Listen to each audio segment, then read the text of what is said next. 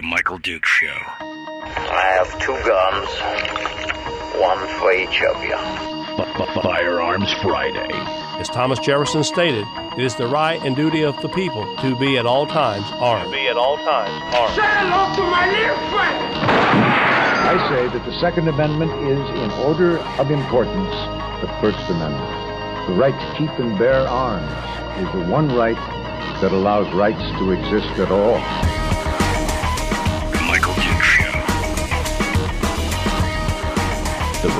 And bear arms shall not be infringed. Not be infringed.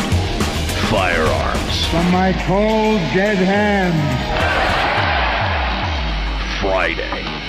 This is my rifle. This is my gun. This is for mine. This is for fun. Firearms Friday.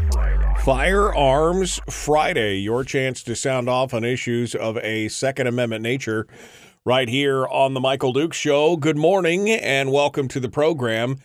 Our one of the uh, big radio broadcasts this morning as we get things ready to uh, rock and roll. Got a good show lined up for you today. Uh, happy to talk about. Uh, you know, one of our favorite topics, one I think is one of the most important topics when it comes to uh, freedom and uh, all that good, all that good jazz. Uh, of course, the Second Amendment and gun, con- gun, uh, the gun culture here in the United States.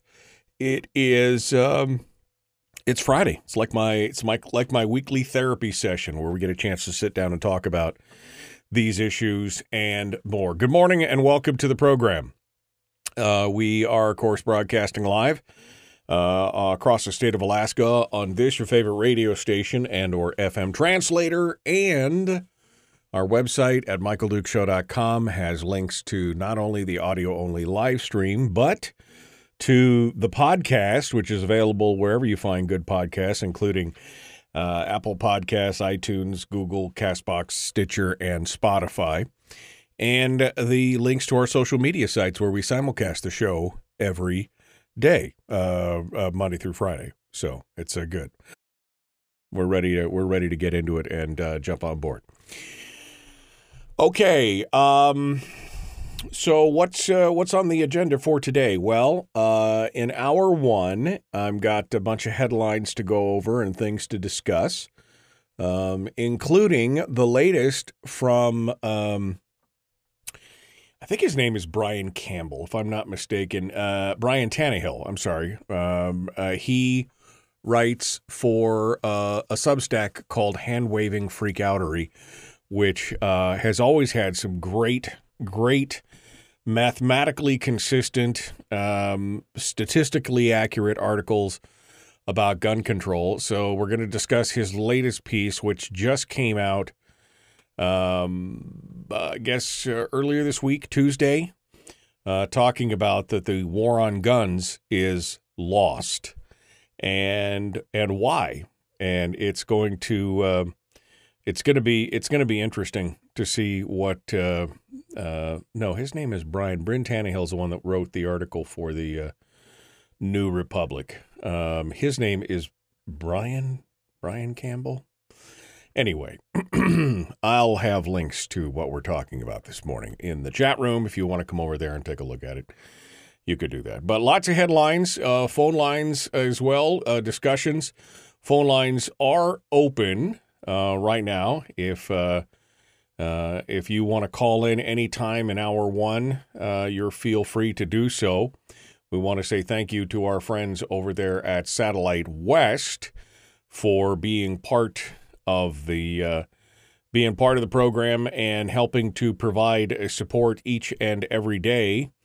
Uh, number is 907 433 3150 if you want to come on board and talk with us. If you want to find out more about Satellite West, all you got to do is go to satellitewest.com and you'll find a full list of uh, local dealers and uh, and all the equipment and tools and everything else you need to stay connected in the state of Alaska. Uh, that's uh, Satellite West. Thank them for uh, for sponsoring the program as well. In hour two of the broadcast today, it's going to be Chris Cheng, Top Shot Champion, Season Four. He'll be coming on board, and we'll be chit chatting with him about the latest and greatest stuff that he's got, and um, and and and that and then some. Get the California perspective, so to speak. And then finally, at the end of the show this morning, it's Willie Waffle. Uh, he's coming on board for the weekend streaming review, including I can't wait. So excited, so excited! I can't wait to see what he says about the movie, uh, about the movies and the streams. This week, he's talking about the new uh, vampire movie, Renfield, with Nicolas Cage and Nicholas Hoult, which uh, I, I I'm excited about, and whatever other entertainment news is out there and fit to print. So that's uh, uh, that's that. That's the whole show this morning. So uh, I guess we should uh, get things started. I got a I've got a a plethora of uh, news stories ahead of me here, and uh, I can't wait. Um, I can't wait. I can't wait to see what's what what comes up on the list. We're going to hold up on this article from Hand Waving freak Freakoutery till probably the last segment of this hour because it's going to take, I think, a whole segment to kind of break that down and uh, and have some discussions about this. Earlier in the week, we had uh, conversations about what was going on in Tennessee with the ejection of two of their uh, representatives from the state house uh, due to the fact that they uh, broke decorum rules and basically were causing a mass scene inside the legislature uh, joining with protesters and everything else. And that all had to do, of course, with gun control uh, and the events that played out in Tennessee over the last two weeks. We had mass shootings in both Nashville and a workplace shooting in um, in Louisville, and that has you know put a target directly on the the the rights and of citizens in Tennessee, which normally you would consider to be a pretty pro gun state. Um, and so we talked about it. In fact, we talked about it in part yesterday with JD Tuccille because it's a prime example of kind of this urban rural divide, this disconnect between those who are um, living in the uh, in the you know compressed um, you know me- mega city environment versus those who are more self-sufficient and live out in the country and do things like that. And so uh, it was surprising to me that uh, it was yesterday late yesterday i saw a piece come out talking about tennessee republicans who may be cautiously supporting a call for gun control. Now this could be due to the enormous pressure that you've seen of the things happening in the House. It could be the fact that somebody just wants to do something, right? That's the that's the the the second political disease right after the fact that they want to tell you how to live your life and, you know, how how to best do the things that you want to do.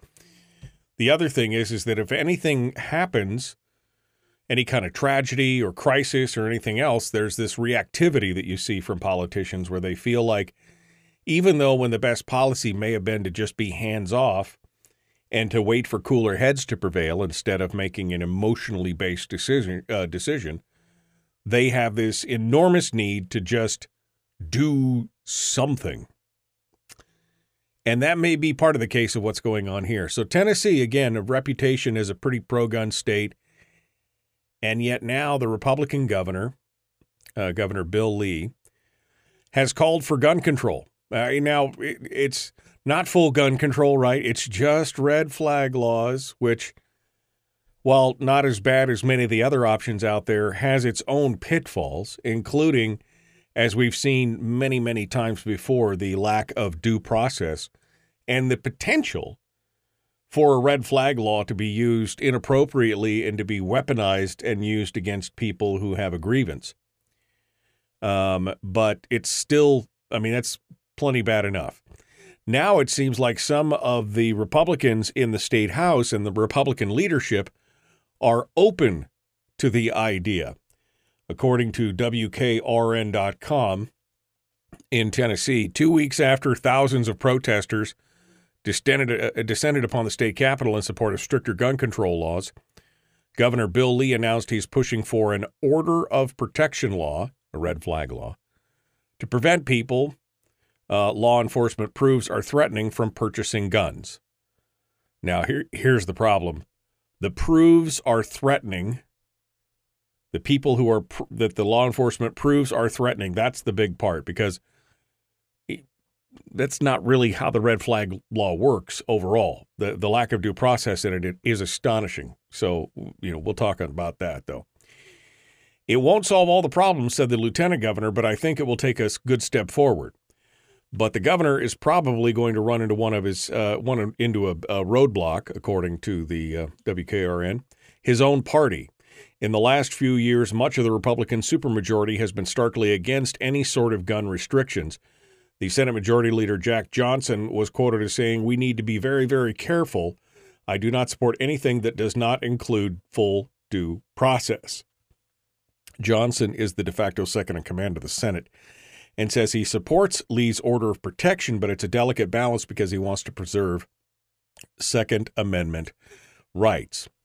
And again, the problem with red flag laws primarily is the fact that uh, every one of them thus far that has been passed in this uh, country um, ha- has and does in some way, shape, or form, and to some degree of severity, basically crush due process for the person accused. Um, and of course, that's I think that's working as intended because in order for it to work the way it's supposed to work, which is to take guns away from somebody as quickly as possible so nobody can get hurt, there's little chance for that due process to actually be observed. Now, Tom Knighton over at Bearing Arms is talking about this, and he said the fact that there's even a discussion like this going on is troubling.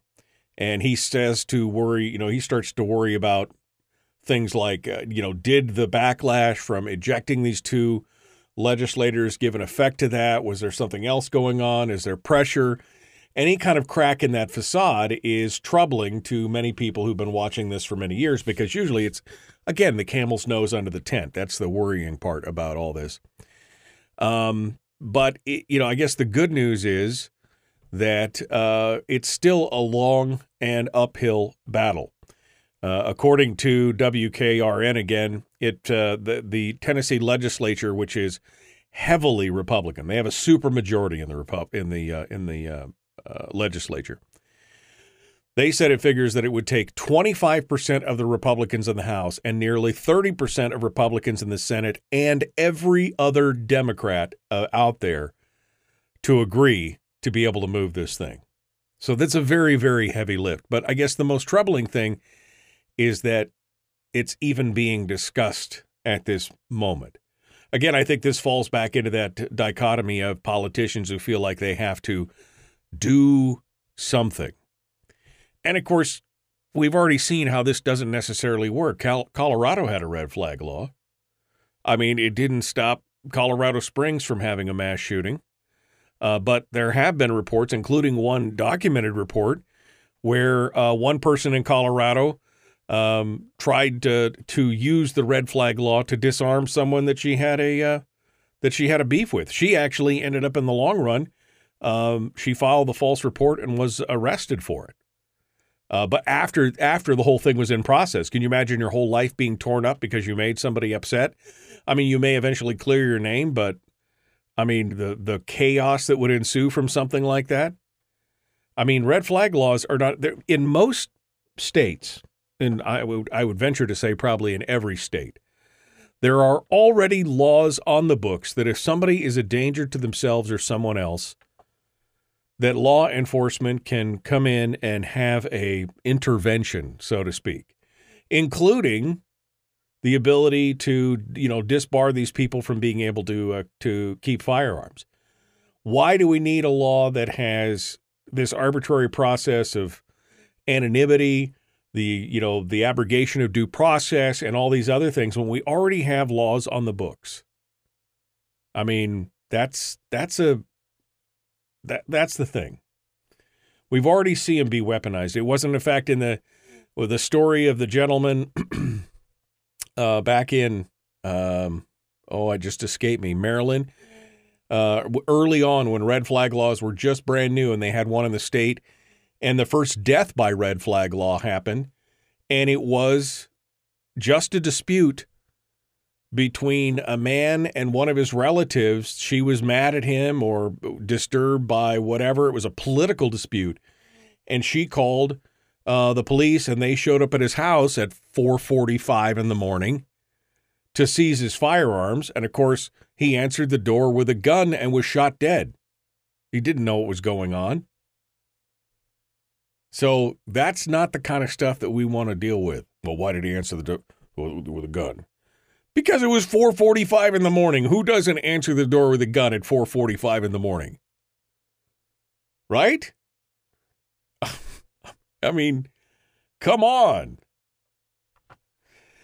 Anyway, um, that's just one of the big stories out there right now. So we're going to be keeping a close eye on Tennessee and see what happens as we uh, move forward here. All right, we got more coming up. Again, uh, Chris Cheng, Willie Waffle in hour two, your phone calls, and more. The Michael Duke Show. Common sense, liberty based, free thinking radio. We return with more Firearms Friday right after this. Feel free to call us up. Phone lines are open for Gun Friday. Gun Q&A all day, 907-433-3150. Back with more after this.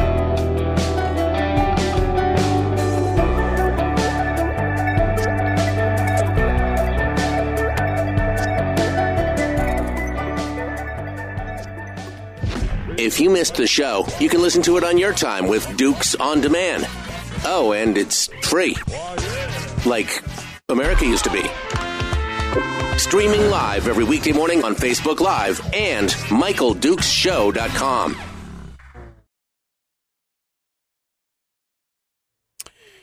Yeah, why would I open a door uh, and at four in the morning when somebody's you know pounding on my door? Why would I not have a gun when I go to open the door? And uh, quite honestly, whenever anybody knocks on my door, I have a gun. That's just because I'm armed all the time. And yes, if it's somebody that I didn't know was coming over, I have my hand on my gun. Why? You don't know. You just don't know. I. It, it's, it's insane. It's insane. Um, and never open the door without a warrant. Yeah, I mean, I, you know, how how many of us out there have ring doorbells? I've got a ring for security and convenience more than anything else. Um, you know, yeah, good thing. You better call me first, Rick, before you come on over and show up.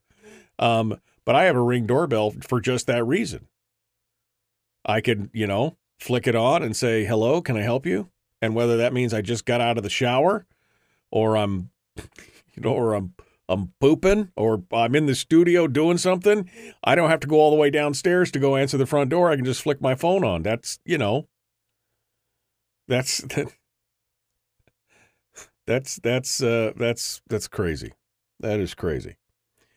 Um, but yeah, and then you, I would never, never open the door without a warrant. Uh, my dogs would be eating their faces off, says Denise. My gun is just a backup. Well, but unfortunately, that you know they'll just shoot your dogs. That's what it's. That's what it's all about. And of course, we've heard stories. In fact, what was it last week? Week before? We talked about the the uh, the the the uh, home invasion gang they would go around and scream police when they came in just to throw you off so you wouldn't defend yourself.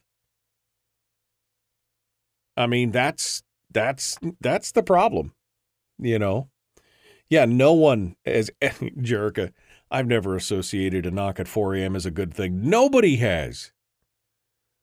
You know, I mean, that's nobody has nobody has done that. Nobody thinks that you know, unless you're some kind of night owl or work the graveyard, nobody thought that showing up at your house at four o'clock or five o'clock in the morning and knocking on your door is a good idea. Yeah.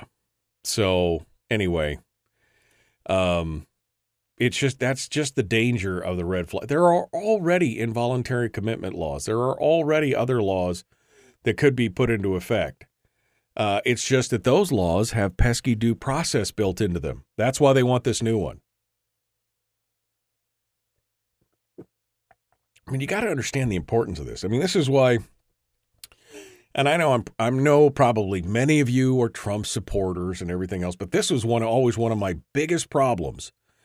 Um, not only that that I thought Trump was very self-serving in many many ways, but his stance on the Second Amendment was so blowing in the wind it, that it just it, it infuriated me. And his comment, I mean, not only did he ban bump stocks by executive fiat, which I'm not, I'm not a bump stock fan, but it was an infringement. There's no two ways about it. And he didn't have the authority, as the courts have pointed out now. But his comment after Parkland, where he basically said, we'll just take the guns and worry about due process later, if that doesn't scare the absolute hell out of you, when somebody who has been entrusted with the power of the presidency has sworn to uphold the Constitution of the United States and he blatantly says, I will take the guns and worry about due process later?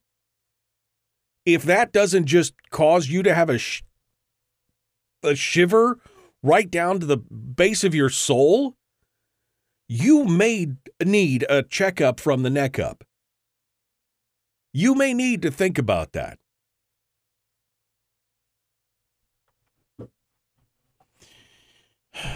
Anyway, sorry. That's just something that just uh, I mean, I'm I'm so in, I'm so infuriated by that. So infuriated by that whole thing. Because it's not just the Second Amendment, it's the First Amendment, it's all the other amendments. We'll just do it and take and worry about due process later. What the actual hell? That's not, it's not how it works. That is not how it works. All right, like and share, like and follow. Let's get this going on. Here we go. The Michael Duke Show. Subscribe and ring the bell.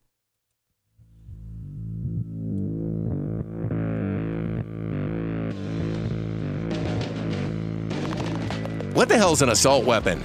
You know, if we could just figure out how to get all of the murder guns and the attack guns and not keep selling those to people and just sell protection guns, I think that would be great and solve a lot of problems. Does this mean that if we hurt your feelings, you'd consider the Michael Dukes Show assault radio? okay, we can live with that. Here's Michael Dukes. Yep, I'm only here to hurt your feelings. I'm only here to hurt your feelings. I'm not a fan of the murder guns. I only want protect. All my guns are protection guns. I just want. I had. it. I double checked them. I double checked them. They are all. They are all murder gun free. They're all protection guns. No murder guns in this house. So that's how. That's. That's how it works.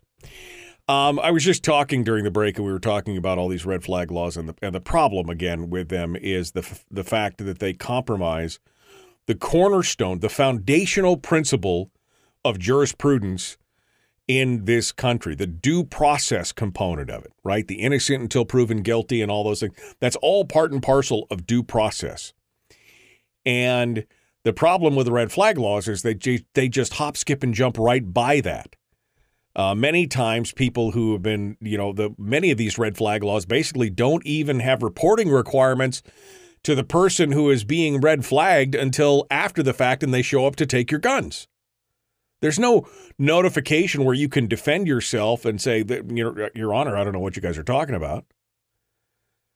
And, you know, the biggest problem that we have is we've got people like Donald freaking Trump who I mean, I know many of you love him and he's but I mean, the, he's he's an opportunist, okay? He's an opportunist, he's a populist, he does the whole thing wherever the wind blows, that's where he goes. You could see it in his writings. You can go back and read his book from 2005 where he talks about there should be, you know, massive waiting periods and nobody needs an assault rifle and all this kind of stuff. And I know somebody out there is going to go, "But he changed his mind." He changes his mind all the time. As a Republican president, he's done more uh, to help gun control He's the biggest helper since George W. Bush, who told the Congress after the assault weapons ban expired that, oh, he'd be willing to sign it again if they just put it on his desk. And the biggest thing, the I mean, this is again never, never been a never been a Trump supporter. But the biggest thing is, is that we saw not only did he, uh, not only did he, uh, you know, bypass the American legal system by issuing an executive order to ban bump stocks, which again, bump stocks are stupid. They're a novelty item. No, there's no serious shooter out there who would really, but some people have fun with them. So I'm all for you being able to have them. I don't necessarily own one and I'm not really interested, but you should have the right to have them. And the fact that he banned it by executive order, which, by the way, uh, uh, you know, abrogates the whole constitutional separation of powers as we're seeing the courts decide now. Right? As we're seeing the courts decide now that what he did was illegal, that he did not have the authority to, uh, you know, through administrative action to do that. The most chilling words I ever heard come out of his mouth were after the Parkland shooting, where he's sitting at the desk in not in the Oval Office, he's in some briefing room in the in the uh, in the White House. He's having a roundtable with the chief of police of of, of the city uh, where Parkland High was in in Florida, and and they're all talking and everything else. And he says, "Well, you know what? We're just going to find these people. We're going to talking about how this guy was, you know, a danger to himself and others. We'll just take the guns and we'll worry about true a due, uh, due process later. We're just going to take the guns and we'll worry about due process later." Now, I'm sorry. You you may love you may love the Donald. You may, you know, you may not. You may love him. What any president, any president who says we'll just take X, now fill in the blank on whatever that is, any fundamental right that is inherent in we the people, inalienable right. Any president that says we'll just take X and we'll worry about due process later? If that just doesn't cause a tightening of the bowels for you and a little bead of sweat to draw off it, if that just doesn't give you the shivers, you may want to rethink your position. I mean, that's that's part of the problem around here is that we've got politicians, and it's not this is not simply a Trump thing. This is this is every politician, especially at the national level. Oh, that pesky due process, it just keeps getting in the way of the things that we want to do. Oh, those pesky civil rights, they just keep getting in the way of things we want to do. But that's that's the important part. And as I said before, there are already all these laws on the books in the various states that have you know, involuntary commitment laws and the ability to, you know, lock people down or give them a 48 hour break and mental health evaluation and do all these things. And yes, even ways to take away or separate them, them from their firearms. The problem that people are seeing, especially on the gun control side, is that all of those things have a due process component. So people can fight back against it. And that means it's working as intended. That means it's working as it was intended. People have the right to be free.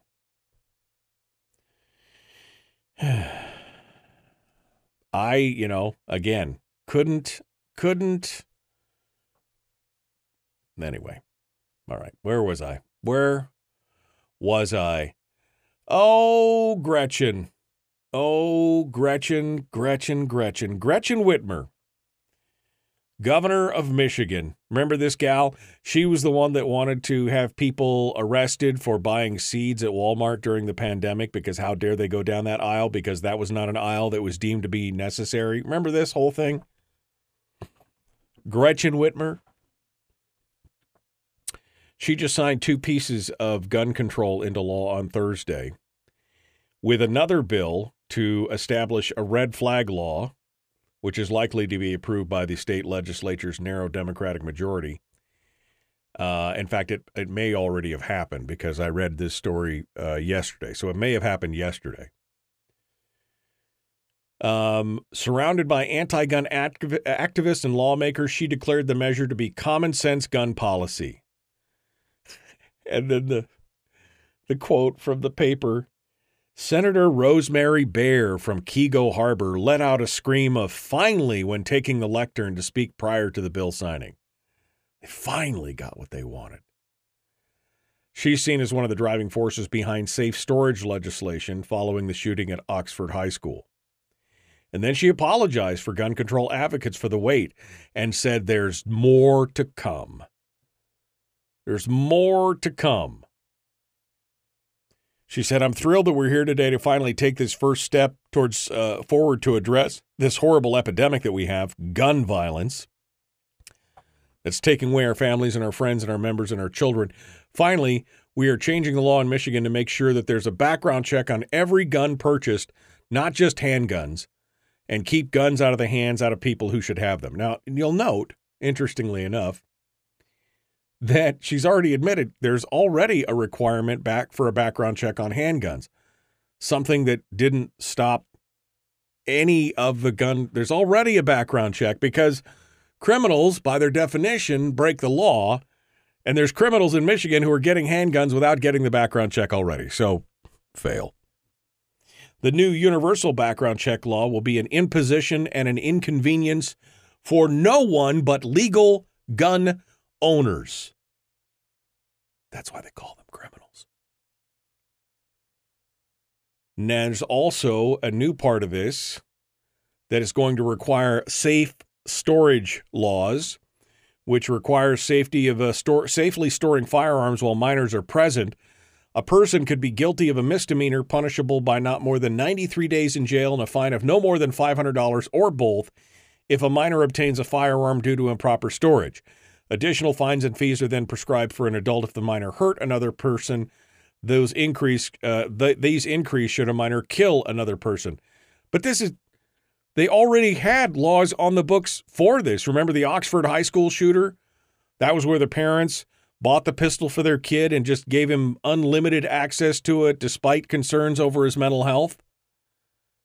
Under an existing Michigan law, the parents have already been charged with felony manslaughter.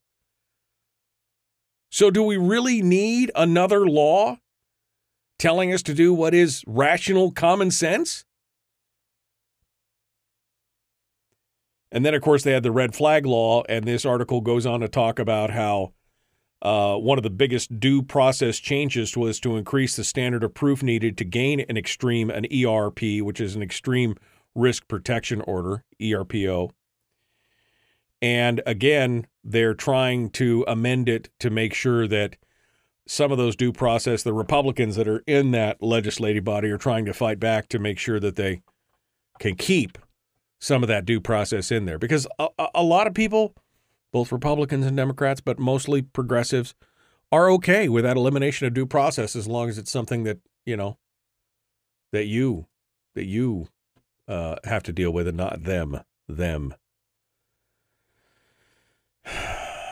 So so terrifying, so terrifying.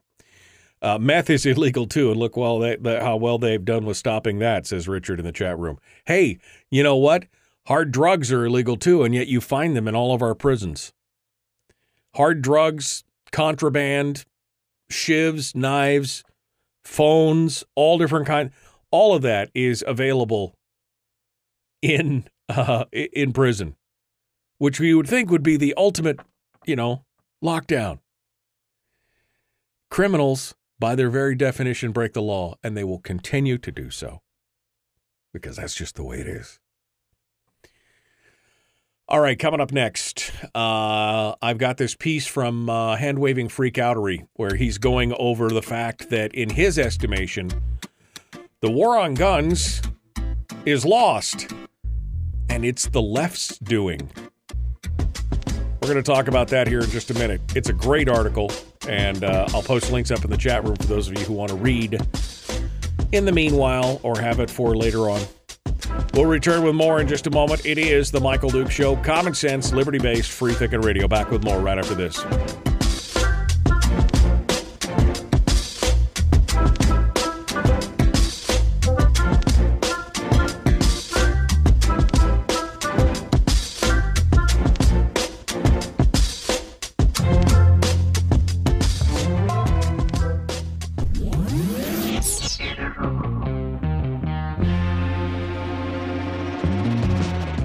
Running on 100% pure beard power. Oh, also some coffee.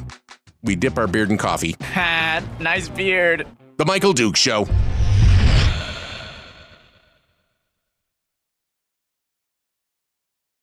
Okay.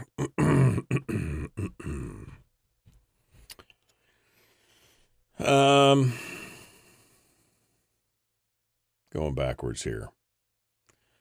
Going backwards. Over 20,000 federal gun laws on the books alone. Yeah. The Federal Register has over 20,000 regulations uh, regulating firearms in one way, shape, or form, from export to personal use to everything else. Don't necessarily own a bump stock. Well stated. Yeah, I mean, I've I've I've shot bump stocks. I've had friends that have had bump stocks, and yeah, they're fun. I mean, they're you know, rat a tat tat makes it almost like a machine gun, but I've never had a, a desire to go out and spend several hundred dollars on one just to blow through ammo. I mean, I can I can bump fire I can bump fire almost any semi-automatic rifle I own. Bump fire is not that hard. You don't have to have a special pre-built thing. But the problem with bump fire is that it's not really that accurate and it wastes a lot of ammo, which is more precious than gold these days. I mean, have you tried to buy ammo? Um, my first line of defense is currently snoring on the couch. Yeah, I mean that's that's part of what happens. But again, I wouldn't be trusting my dog to be preventing somebody from in law enforcement or somebody who's pretending to be law enforcement to kick open the door and it, they just shoot your dog. I mean, law enforcement will shoot your dog, let alone criminals. You got to have a better, you know, you got to understand that your dog may be the first line of defense, but you understand that it's a disposable, it's like cannon fodder in the old wars, right? Where they threw all the peasants up front and made them rush the lines. That's, that's, that's unfortunate, but that's the truth. Um, go, Trump. What? This is the Go Trump show. Apparently, Harold is listening to music in his own mind. That must be why he's so random sometimes because he's listening to the show and not he must be he must be listening to the other voices in his head. Cuz anybody who's listened to this show for longer than a week understands that I am am and have never been a fan of DJT. TJT, the Donald. Um Let's see. Murder guns, lol. Um, I want to know if anybody has seen the data where a red flag case has actually ended in the gun owner being adjudicated mentally unfit to bear fire. Um, I saw some numbers, and it's a, actually a pretty low number of the cases where that is the case. Jeannie, I'm trying to remember who had it up. Maybe it was maybe it was John Lott. I'll have to look to see if I can find it. But there has actually been some. Um, uh, there actually has been some. Uh, the, uh, part of the problem with that, by the way, is that those orders expire, and if you don't fight it, I don't think that they were tracking it. If you don't fight it, that you know you had them taken away for six months, and then they they just came back automatically unless they extended it. I'll have to. I, somebody did some numbers on it. We'll have to come back to it. We'll have to come back to it. Um. Okay. Okay. Uh, as soon as the tax refund comes, it's bag day. Bag day. Cannon fodder. Annie took offense to that. Annie took offense to that. I know. That's what I'm saying. Um, I mean, the, the, the, the it's it's sad, but you have to understand that if you if you do get a dog for home defense and there is a determined foe, be it you know, uh, I mean, you saw the story the other day, right, about the police officer who showed up at the wrong house. He's now being sued. Um, he showed up at the wrong house, shot the homeowner to death. Um, and uh, because he showed up the house across the street. This happens all the time. This is why no knock no warrants are so dangerous. No knock warrants, uh, which were ostensibly for the safety of the officer, have now become more dangerous for citizens than anything else. There's been more pets and people killed in those no knock warrant raids um, than you could shake a fish stick at. But you have to understand that if you have an animal that is there for your protection, that more than likely, if you have a determined attacker, whether it's a a bad guy pretending to be a police officer or just a flat out bad guy, or if it's a police officer who's come to the wrong house by accident, more than likely your dog's going to get shot. That's that's what that's what happens. Yeah, small high speed dogs are harder to shoot than most people realize. Um all right. Let's um let's get back into it. Here we go, I guess. The Michael Duke Show, common sense, liberty based, free thinking radio. Like it, share, like it, share, like it, follow. Let's do it. No. I started that way too early. Sorry. I got to make sure I get it right. Timing is everything.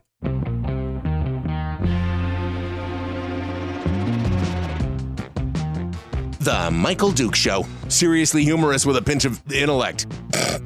pinch of intel. Sorry. That is humorous. Here's Michael Dukes.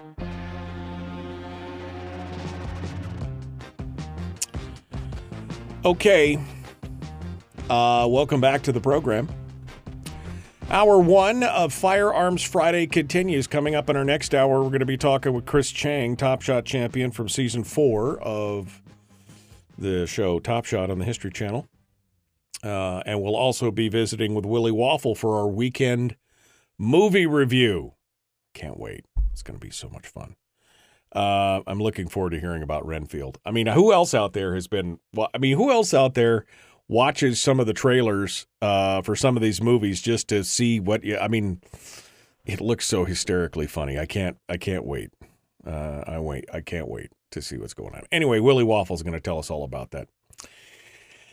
Um. All right. I still got some other stories that uh, we can get to here. Um. I guess we did that one, and we did that one. Uh, so uh, now it's time to talk about the big story for the day that I've been kind of excited about, and that is a piece from this week from Hand Waving Freakoutery, which is a uh, it's a Substack blog um, written by I think his name is Brian Campbell, if I remember correctly. Uh, I've tried to get him on the program several times, but I, you know he's a private citizen who writes this blog in his spare time. He's got quite a following. Um, he does a lot of stuff about statistics and gun control, and um, uh, I mean, he he really he really writes. In fact, one of his best, um, uh, B.J. Campbell, yeah, Brian J. Campbell. Uh, he recently did an article um, that we covered on the show talking about the surprisingly solid mathematical case for the tinfoil hat gun prepper and he talked about it statistically and he used floodplain analysis as a as an analog for it. Really really good uh, really really good writer. Um, oh i see he's appeared on the jim rutt show. Well okay i guess i'm going to have to try and redouble my efforts to get him on the show. So anyway bj campbell wrote about this uh, article uh, that was in um, the new republic which is a uh, progressive magazine uh, written by Bryn Tannehill. And the headline of the story is The Grim Truth The War on Guns is Lost. There are more unregistered guns in this country than are possessed by the Pentagon, DHS, and police departments combined. And Republicans want more of them. That's the headline. Now, the the truth of this is that point was passed quite a quite a while ago. Right? I mean, quite a that whole point of the war on guns is lost, but the point about there are more unregistered guns in this country than are possessed by the Pentagon, Department of Homeland Security, and police departments combined. That's been true for years. That's not like that's a big surprise. there are approximately 670,000 uh, law enforcement officials in the country who work in law enforcement at the state, county, borough, federal, 670,000 law enforcement. Let's just say each one of them had three guns attached to them. That's only 1.8 well, just it's under just under 2 million guns. 2 million guns for the law enforcement. You know, uh, if you had a million man army and you had two guns for each of those people in the million man army, that'd be another 2 million guns. Double that to four, just to be generous. So now you've got 6 million guns. And then you've got Department of Homeland Security and all the other federal, although that's kind of wrapped up in the 670,000. But let's just round it all the way up to 10 million guns for all the officialdom, for all the only ones that should be allowed to have firearms, right? Only the police and the military should have firearms. So let's just round it up to 10 million. And then for just for giggles, double that to 20 million. 20 million guns. Well, I mean, it was being reported back, man, this is back in the early 2000s, that there were 250 million guns in America. Now, the most recent numbers that have come out, which I think are still personally think are woefully inadequate, is about 450 million guns in America in because that was when it broke when it went over the one gun per person thing and it was like oh my god there's so many guns. There's only 330 million and now we got 400 million guns. That's more than one gun per person. How can we deal with it? What's going to happen?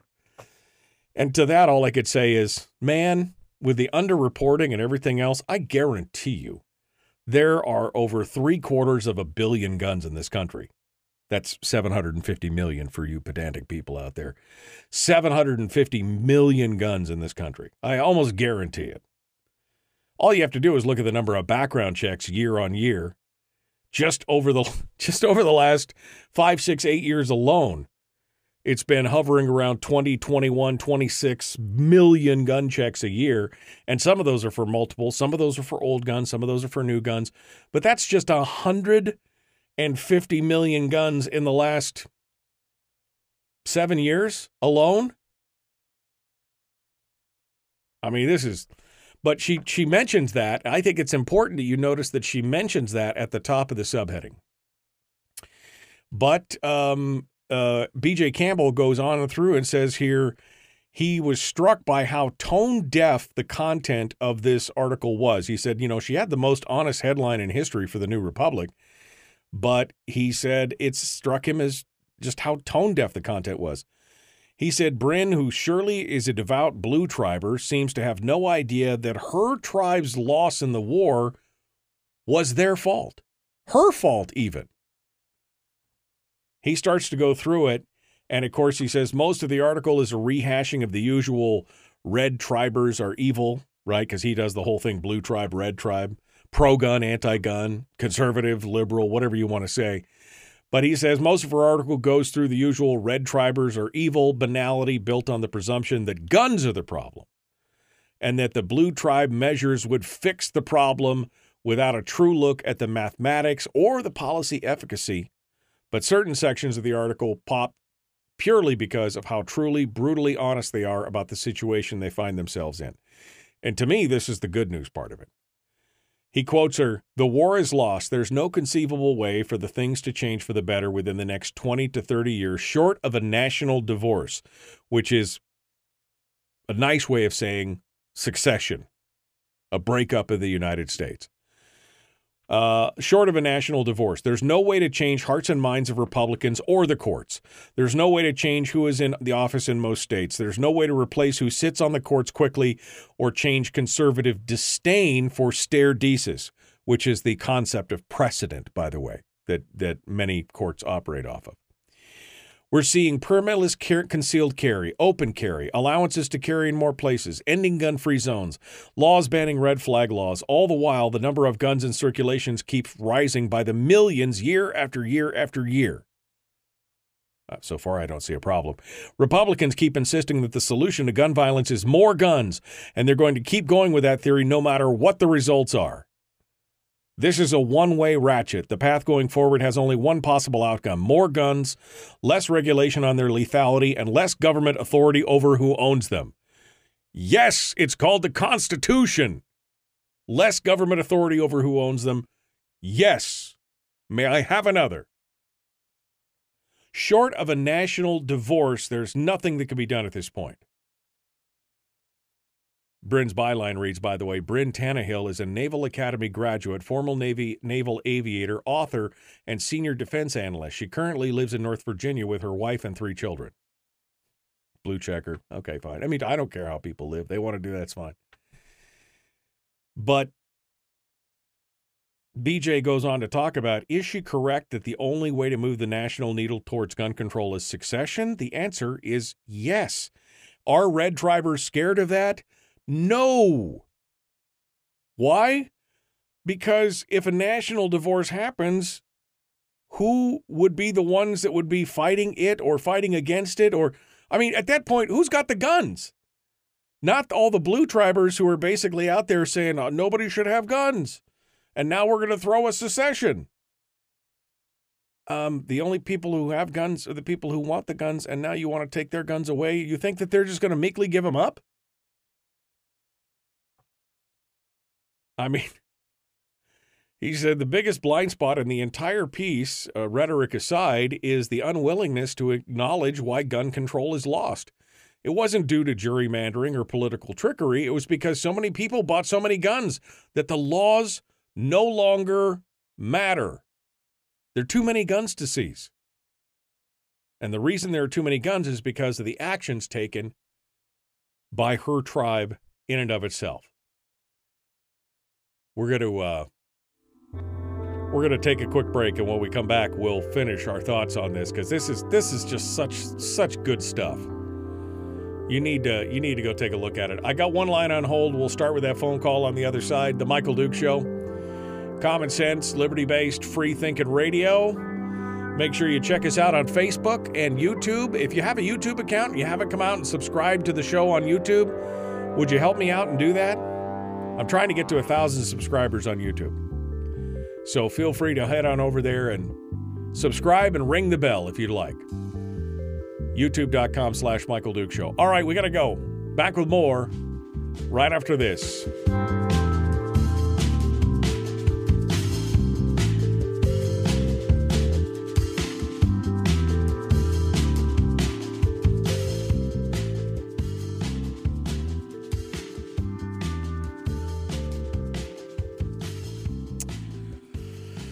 Okay.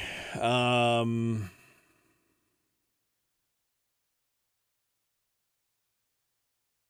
mm, I'm scrolling backwards. BJ Campbell. Thank you, Brian. Yeah, I, I would say Brian Campbell. Um, um, let's see. The gold miner was interesting. Um, sorry, I'm just going through, uh, um, going back through the uh, the comments here. Just don't answer the door. Start a dialogue. The only door in my house that is breachable is a glass door. Only firemen breach glass doors. Breachable. Yeah, I mean it's it's why you should have a solid core steel door in your front and and a reinforced frame on the doors of your house. Um, that's easily easily uh, uh, easily breachable.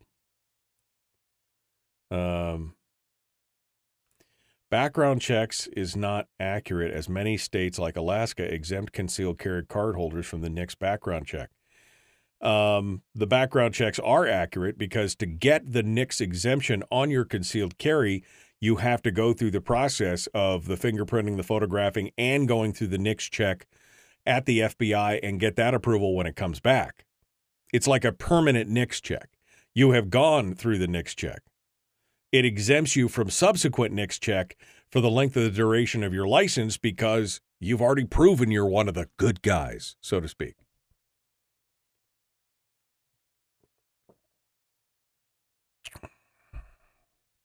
All right. Um, more guns are fine. Less educated idiots hyperventilating into a bag would be good. Uh, yeah. Uh, more guns, less crime is again the whole thing about uh, uh, Dr. John Lott. I mean, he actually points that out um, in his one of his first works uh, as a statistician, and it's just been proven. And you could see that the overall decline in violent crime has continued since they started tracking this. Have we had an uptick in the last couple of years? Yeah, but we've had some tumultuous years in the last two or three years. So there has been an uptick, but prior to that, it's been on a steady decline for like 35 or 40 years. And the number of guns has increased 100%, maybe 200% in the last 30, 35, 40 years.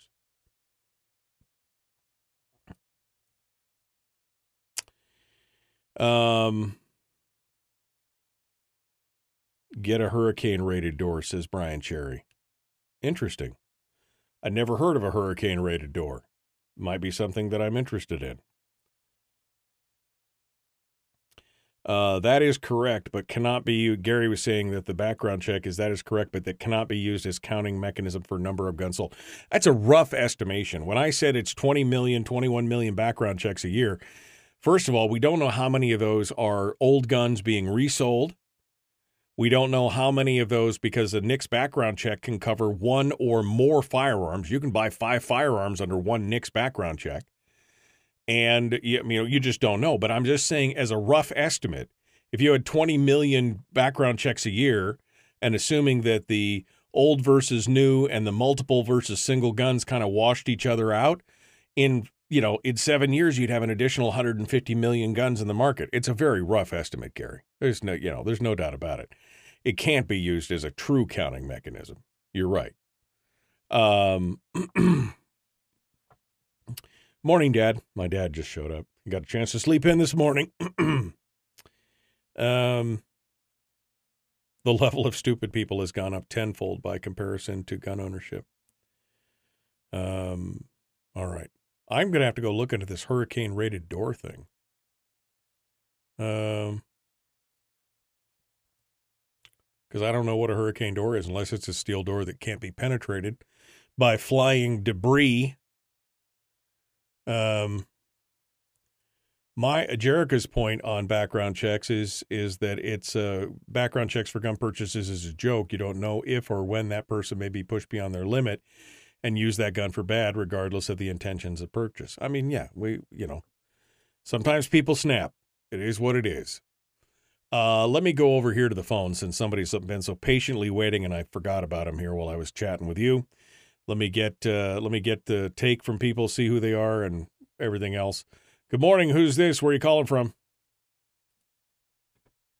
Hey, good morning, Michael. It's Fred. How are you? Good morning, Fred. Uh, I will uh, I will be back to you here in a minute. I'm doing fine, my friend, but you hold the line and you'll be first out of the queue here when we get back. We're less than two minutes away from uh, kicking things off here in just a hot second. So it's good to hear from you. Thank you for calling in down in Rhode Island. Okay. Um. Uh. Off to the salt mine. TGIFF. Jeffrey, thank you so much. Um. I appreciate you coming in. Alaska need to stay on their toes, otherwise we're going to end up like Washington. I hope not. I mean, I'm doing everything I can to fight to keep that Alaskan last frontier spirit, but we'll uh, we'll have to see. We will have to see. And uh, he says also, thank God we don't have to have a concealed carry permit to carry concealed in Alaska. And that's happening more and more across the country. I can't even remember now. I mean, we at one point it was 12. I think we're up to 15 or 16 states now that don't require a permit to carry concealed. And we were right up there in the very beginning. Um early day at work. I'm already at work. I've been at work for two and a half hours already. What are you guys talking about? Oh, everybody else has got to go to their work. I see. I see. I see.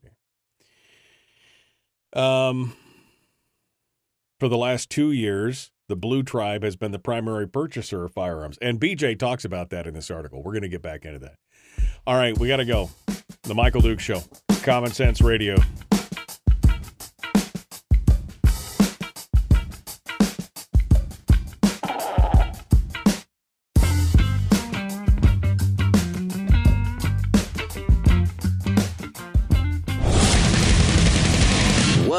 Buddy, put that thing back in its holster. We haven't gone anywhere.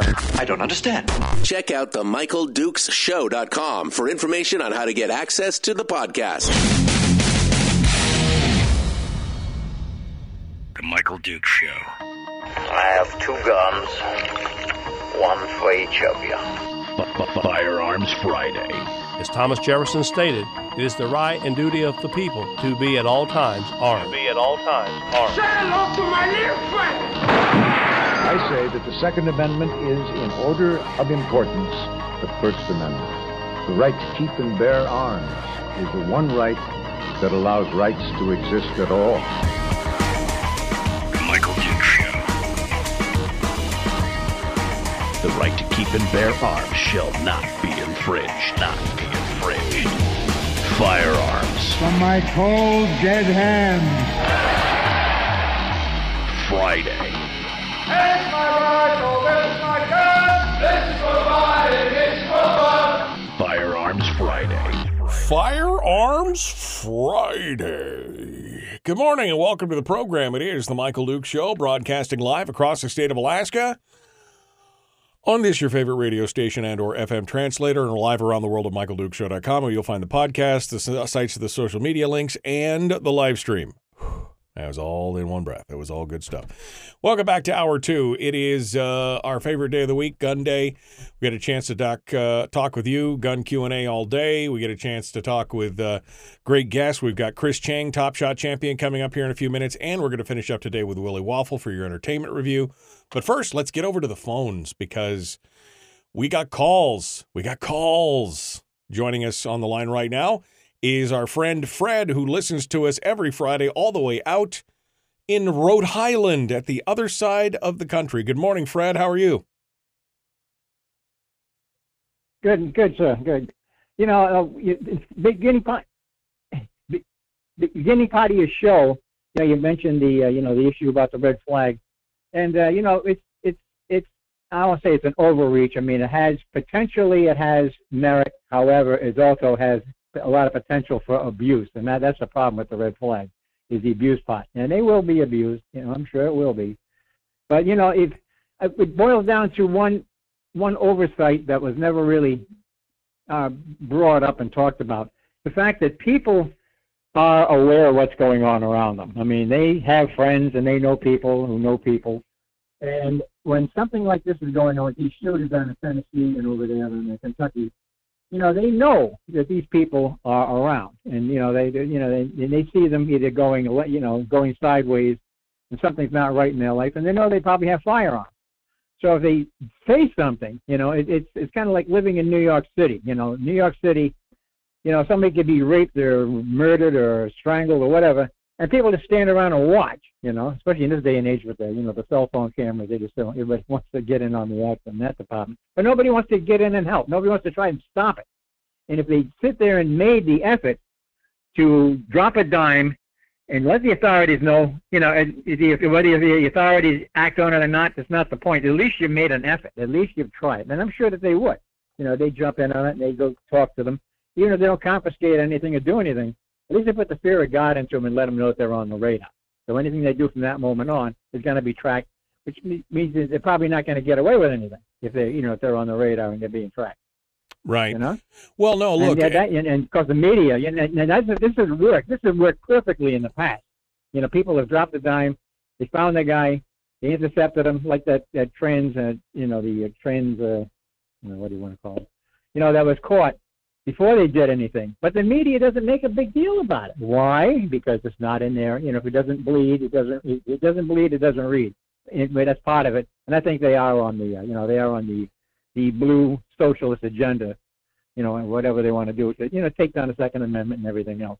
Right. So you know, it's not in their it's not in their best interest to do that, even though it is their responsibility to do it.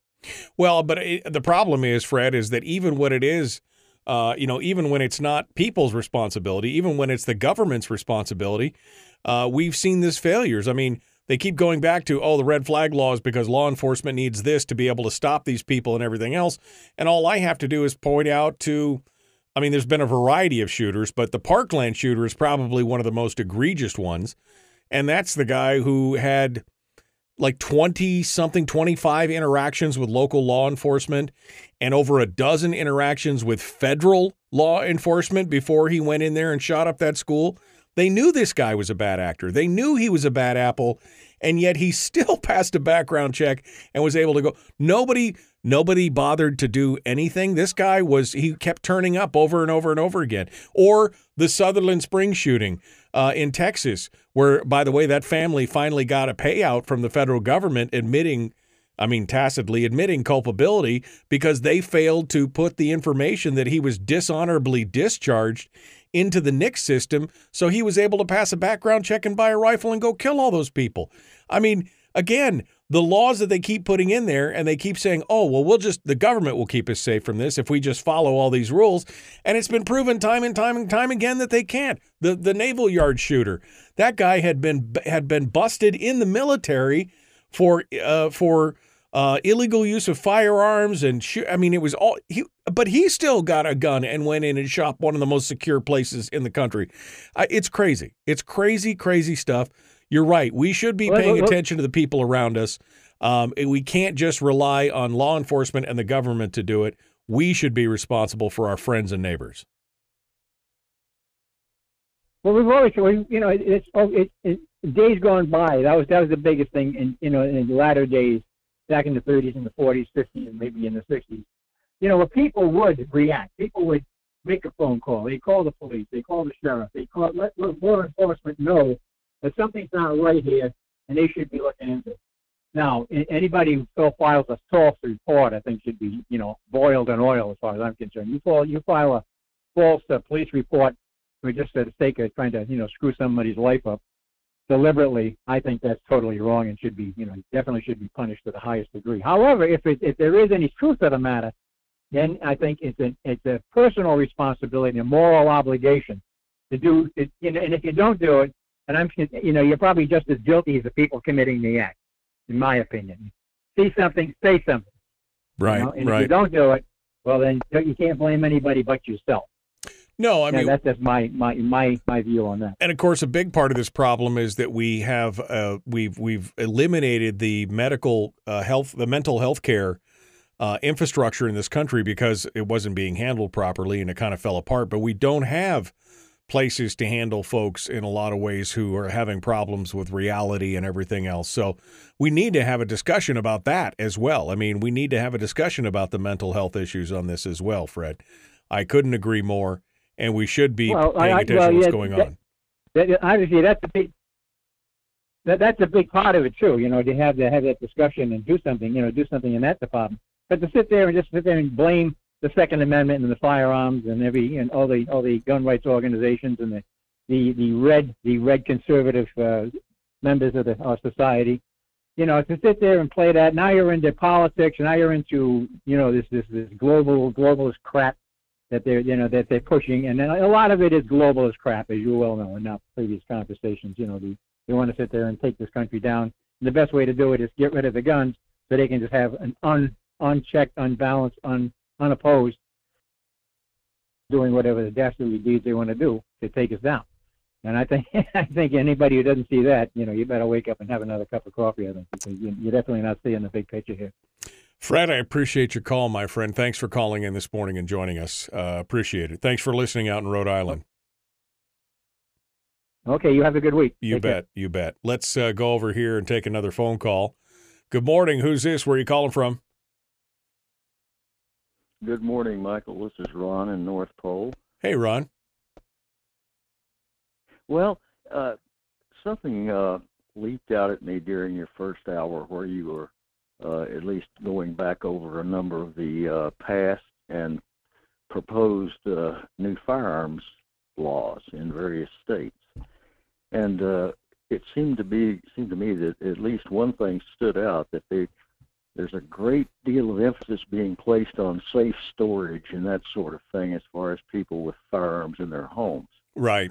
And uh, I would I would harken back to I believe uh, a quote from Colonel Cooper. Uh, if you can't reach it, your training is wasted. Yeah, no, exactly.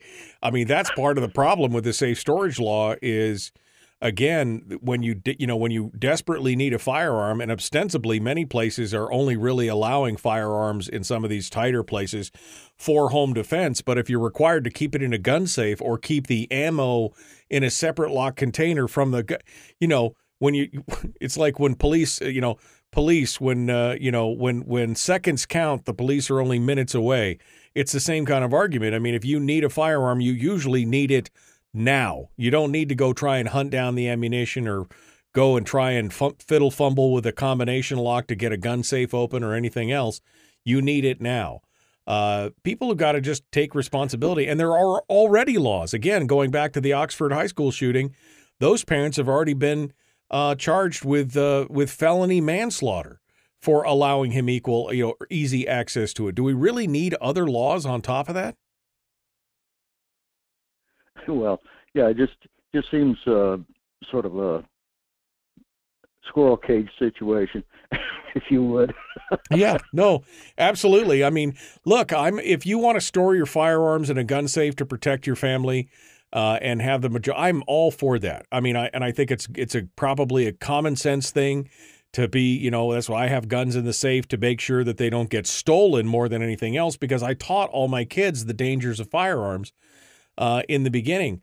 But I mean, that doesn't mean that every gun in my house is in a gun safe because sometimes you have to have one that's easily accessible. Like I need to be able to stand up, walk to the corner, pick up the gun, be able to ready to go right now because you just never know. You just never know. Exactly. Yeah. Exactly. All right, I'll leave you with that, sir, and you have a good week. All right, Ron. Bye-bye. Thank you for the call. I really appreciate it. Um, all right, back to this article from Hand Waving Freakoutery. Um, unfortunately, we're not going to be able to. Um, we're not going to be able to get through this whole article today. I recommend that you go over. Uh, you'll find Hand Waving Freakoutery, by the way, at hwfo.substack.com. That's Hand Waving Freakoutery hwfo.substack.com, and you could find this article. It's called The War on Guns is Lost. But I am going to get to this last point before we go. Uh, this is where he basically said, look, the reason that there are so many guns is because of the actions that this author, her Blue Tribe, that they took. He goes through a little bit of a litany. He said they locked down the economy and everyone bought guns. They killed everyone's jobs and everyone bought guns. They closed the schools, everyone bought guns. They created supply shortages on simple things like toilet paper and everybody got guns. They tried to crash the meat supply by shutting down central meat packing facilities and not allowing locals to bypass FDA regulations, and everybody bought guns. They rioted and everybody bought guns. They burned police stations and everybody bought guns. They said the police were systemically racist and everybody got bought guns. They said they were going to defund the police, and everyone bought guns. Uh, they besieged federal buildings, and everyone bought guns. They set up and allowed autonomous zones where no police were allowed to go, and shockingly, everyone bought guns. 2020, he goes on, talks about the vaccines and everything else. 2020 is one giant gun commercial. By the time they were done, 2020 was the greatest gun buying spree in the history of the nation a nation who already has more guns than God Himself, driven largely by first time gun owners, minorities, and women's. And women's. And women. I.e., liberals bought the guns. It's their own fault. Not surprising. Again, this is a fascinating article, and I recommend that you go over there and check it out at Hand Waving Freakoutery. All right, we got to go. Uh, Chris Cheng coming up. The Michael Duke Show. Common sense, liberty based, free thinking radio.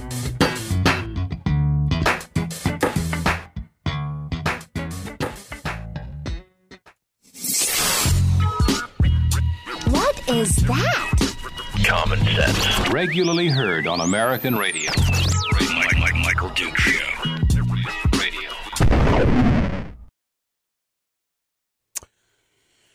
Okay, where were we? Um, FRP is that fiberglass? Fiberglass is it fiberglass reinforced plastic? Is that fiberglass reinforced plastic? Is that what you're saying, Brian? Those are the those are the uh, hurricane proof doors. FRP, Fiberglass reinforced plastic. Okay. And Rob Myers corrected me. I apparently have not been keeping track. 25 states now have permitless carry. Um, and of course, Jim has the point here that, of course, if we outlawed murder, that would solve all these problems. Um, safe storage ads are a joke. How does it prevent suicide when it is the gun owner? Uh, well, I mean, I'm, I'm assuming they may mean other people in their house or whatever. I mean, suicide is uh, suicide is not the. That's the problem. People who've decided to commit suicide, the gun is uh, convenient sometimes, but they're just as likely to throw themselves off a bridge or jump in front of a train or, you know, park their car in the garage and snorkel the and snorkel the exhaust for a while. I mean, it's it's you know, it doesn't that doesn't Japan where they have virtually no firearms in Japan has one of the highest uh, suicide rates of any industrialized country. And it has nothing to do with guns because they have no guns. That's the whole point. That's what I'm trying to tell you. Um, okay. Uh, ARG, I posted it on my page as well. Uh, what do you mean, the hand waving freakoutery? Yeah. It's such a good piece. I'm glad, I'm really glad I signed up for his newsletter. I get his content directly into my email box, and he has written some great pieces, some great pieces over there. Uh, I recommend that anybody who uh, anybody who enjoys analytical uh, discussions and numbers on things like in discussions of things like gun control that you uh, you go over there and read it. It's uh, it's good stuff. All right, I got a line in the side of my head. My head got fatter. My glasses are pinching. Oh, it's because of my thing. All right, yeah. my Sony headphones are pushing it. My Harold was bragging about his Sony's. I've known about Sony's for years, man. These are the best headphones available. I've got three pairs. I love them. They are the best headphones available. Available. Um, Japanese don't need guns. They know karate, and all the Chinese all know kung fu. Of course, of course not. Although committing suicide by karate is probably a little more difficult than you might think, I guess. Um. okay. Uh, why not trust the government? They can't figure out the difference between boys and girls, and they happily arm the Taliban. Where's the problem? of course, of course, we can't recognize. I mean, you know, trust the, the. We're from the government, and we're here to help, right? Isn't that was it Reagan that said that? Those are the eleven most frightening words in the English language. We're from the government, and we're here to help. Definitely a little bit of a terrifying statement, to say the least. Uh, okay. Uh, getting things ready. I see that Chris Cheng just popped into the green room, so we're going to be over to him here in just a moment and talk with him about some of the stuff that's going on out there. Um, and uh, we'll see. We'll see what uh, we'll see what happens. We'll get uh, we'll get a hot take from him here in just a second. We'll do a test. We're about one minute out. Um, I guess it's time. We probably should bring him on over just to make sure that the audio is properly working. Let's get it. Uh, let's get it going on. Good morning, Mr. Chin, Hey, Mr. good Chinser. morning. How are you doing, my friend? Hey, Nazi shabby. I'm here in Indianapolis for the NRA annual meeting. Oh, I guess some interesting stuff. I saw Jeff Knox posted something uh, earlier, like we're we're going to give it one more shot here, is what he said, kind of thing. They're trying to bring some accountability, uh, especially after the Ackerman McQueen lawsuit. I don't know if you saw that twelve million dollar settlement with the NRA.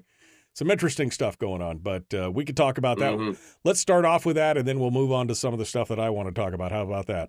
Yeah, sounds good. All right, we're going to jump into it. Chris Cheng is our guest. Chop, uh, top, chop, chop shot. Oh man, I today. What a day, man. Top chop. I know. Top Top, chop, whatever. top chop, Iron Chef. Here we go. Let's do it.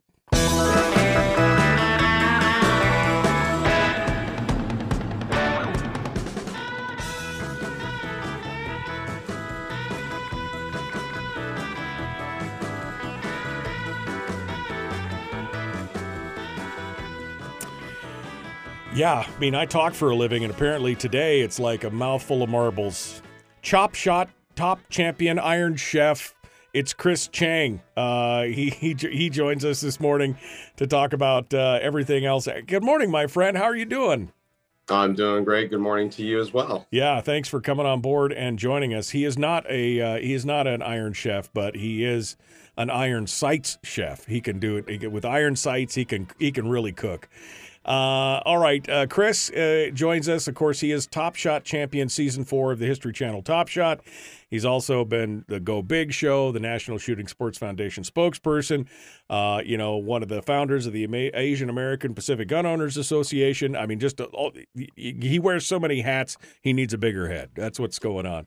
Uh, he is in Indianapolis today because uh, he's getting ready for the NRA annual meeting, which uh, could have some interesting fireworks on there. Chris, tell us uh, why you're there and uh, what you expect to see uh, while you're down there. Yeah, so you know, every year the National Rifle Association holds its annual meeting, and the you know, the main part of the gathering is for members, right, to come and elect new officers, you know, to the board of directors. Uh, obviously, debate and discuss business before the NRA uh, right, we are a member organization. You know, I think uh, something like five million members. Um, you know, at the NRA, and so you know, in, in, addition to meetings, there's also all the exhibitors, and so it's really great to see you know new products. And uh, right, if you want to, you know, come come get product, like this is a, a great place to be. Right. No, lots of good stuff. Um, and it's always exciting. I know a lot of my friends who have been uh, movers and shakers in the NRA uh, at the state level and things like that. This is like they look forward to this. This is the day that they go down there and they look forward to meeting with fellow gun lovers and to uh, you know to take part and be part of uh, the largest uh, gun organization in the country. Uh, you know, a lot of things are kind of shaky and have been for the NRA here recently. Um, do you see any kind of discussion like that going on? I know folks like um, I know folks like uh, Jeff Knox and others uh, have been talking about trying to bring uh, Rob Pincus. They've been trying to bring some accountability to some of the things that the NRA's been doing because obviously there's been some screw ups. I mean, the state of New York is you know in the middle of a lawsuit with them and everything else for misuse of funds. They just it was just announced this week that they finally settled with their uh, PR firm Ackerman McQueen, uh, uh, legal and legal and PR firm for a twelve million dollar settlement for. I mean, it's there's there's just all kinds of this stuff going on, which the average NRA member is like, what is happening down there? Are these things going to come up? Do you think? Uh, I, I think it's sort of this ever present, uh, you know, cloud over the head of the NRA, and you know, I, I am I'm, I'm a lifetime member of the NRA. Um, you know, I, I support the NRA. We need a strong NRA. Um, but yeah, these challenges are, are definitely weighing us down, right? It's it's uh, it's definitely distracting. And I think there's uh, many members like me who just let's move past this, you know, right, as quickly right. as possible. To be frank, like I don't really care what that looks like, right? Like let's just resolve the problems so we can get back to serving the members, right? Protecting and defending the Second Amendment, and let's like let let's not get more distracted by some of this uh, this this drama that's going on. But, well, yeah. Uh, that's for sure. I mean, the drama is is obviously problematic. Um, you know, first and foremost for the reason that the drama was able to actually percolate and the causes of it. But you're right. This this organization needs to focus on protecting our gun rights. Uh, and instead, it be kind of, you know, in some ways, it became kind of a good old boys club, kind of where they were, you know, self serving and everything else. Instead of serving the membership, it was almost like it was very self serving. And and you know, I think uh, many people have stated in one way or another, basically to paraphrase, we need to clean house. We need to clean up our own house and get it going on because like you, I mean, look, I'm an NRA supporter, always have been. That doesn't mean that I can't criticize what's going on and that we shouldn't always do a gut check to make sure that the organization is pointing in the direction that it needs to and focusing on the things that it needs to. Exactly. And so, you know, the annual meeting, uh, you know, part of this weekend is, yeah, members can you know come and speak directly to NRA leadership. Um, you know, put forward motions for for change, and uh, you know, well, every, annual meeting I think has a, a, little bit of fireworks. Yeah, I know Jeff Knox and and Rob Pincus are, are definitely um, you know uh, proponents of changing up NRA leadership. Uh, we'll see how successful or, or, not successful you know they are this time around. Yeah, no, absolutely. Um, I mean, I think overall we're looking at a time in America where uh, gun owners and people in the gun culture, for the first time in a long time, have the upper hand. I think in a lot of ways, uh, the uh, you know the the the Bruen the Bruen decision and the repercussions of that continue to ripple across the country. You know, we've seen decisions now out of federal courts that the executive orders of people like Trump and Biden uh, have both been deemed to be extra constitutional, and that's slowing them down there. And we just discussed this article. I don't know if you follow uh, BJ Campbell over at Hand Waving Freakoutery. Um, He's a great one. Yeah, he, uh, he, has some been, excellent write ups. I've been trying to get a hold of that guy for. I want him on the program. I've been trying to get a hold of him forever. So if you got a hookup, let me know. I will. He just wrote this article talking about the lament from uh, a writer at the New Republic saying the war on guns is lost, and I'm thinking, yeah, you guys have done it to yourself. I mean, you shut down the country. You tell us you can't trust the police because they're racist. Tell us to defund the police. You tell us all these other things. You set up the autonomous zones. You do all these things, and you're shocked, shocked, I tell you, when people go out and buy guns because they're afraid. They need to protect themselves. And but I think we this is this is uh, probably as much as any time in my lifetime. Maybe when I was a, a, a late in my late teens, we may have had the uh, the same kind of upper hand but I think we're actually further ahead now than we ever have been. But it doesn't mean that we shouldn't stop the full court press on protecting our gun rights.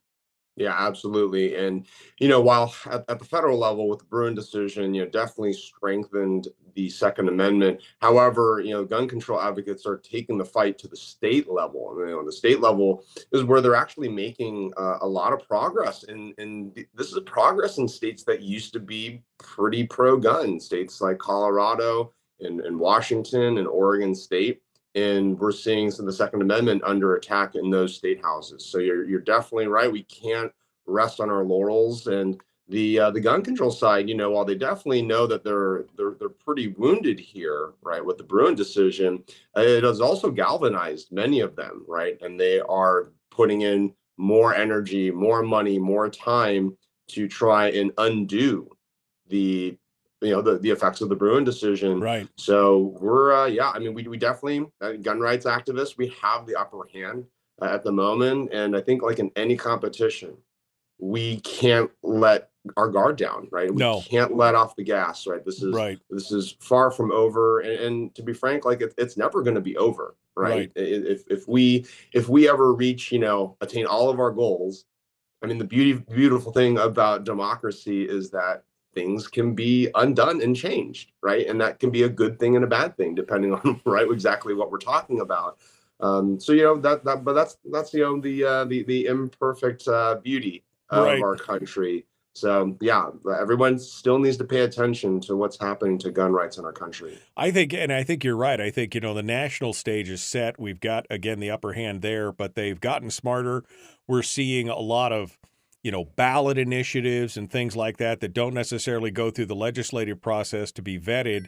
Uh, you know, it's usually a simple one sentence question Do you want us to change this? And then they put it to a vote of the people, which, again, I'm not against ballot measures, but a lot of times they are not properly vetted for the unintended consequences of them. Uh, and you're seeing millions of dollars being poured into some of these states by outside groups to support ballot measures on gun control, safe storage, universal background checks, magazine capacity bans, and all those things. And while we may have the upper hand, we also have people and figures in government who have the full force and weight of government behind them with the ability to uh, to put laws into place that they know are going to be challenged and struck down, but it's us, the American citizen, who are going to pay the bill on both sides because we have to fight it. We have to fight against the government who's got the deep pocket using our tax dollars to fight it. And that's that's kind of the big screw you from a lot of these people is, oh, we know it's illegal. We'll just put it in, and then you have to go spend a hundred thousand, two hundred thousand, a million dollars to try and fight it out. Mm-hmm. Yeah, and so uh, yeah, it's uh, we will see what what happens here as we continue down this pathway of you know, debating what the Second Amendment means in today's time, and uh, you know, see how people react. And it's up. That, you know, I, I look at it as my personal responsibility to continue to advocate for our Second Amendment rights and make sure that people are thinking about this and that it's really important, especially when it comes to public safety and our own personal protection and personal safety for those that we that we love and care for. Uh, uh, Chris Cheng is our guest. Uh, Chris, we're running out of time. Real quick, what are you doing? What else are you looking forward to beyond the NRA meeting?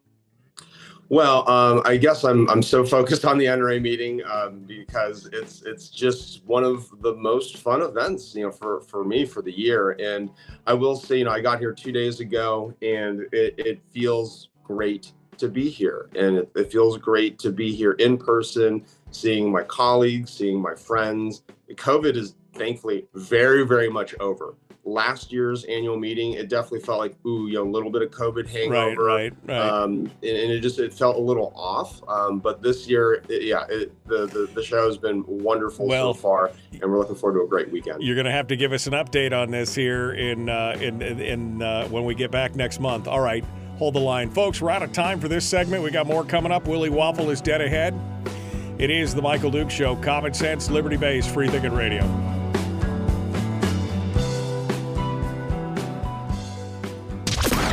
Streaming live every weekday morning on Facebook Live and MichaelDukesShow.com.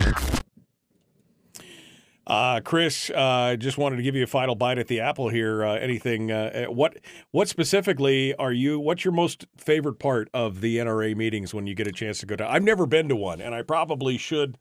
It's a tax write off. I mean, I could do it for the show, right? I could come down there and broadcast.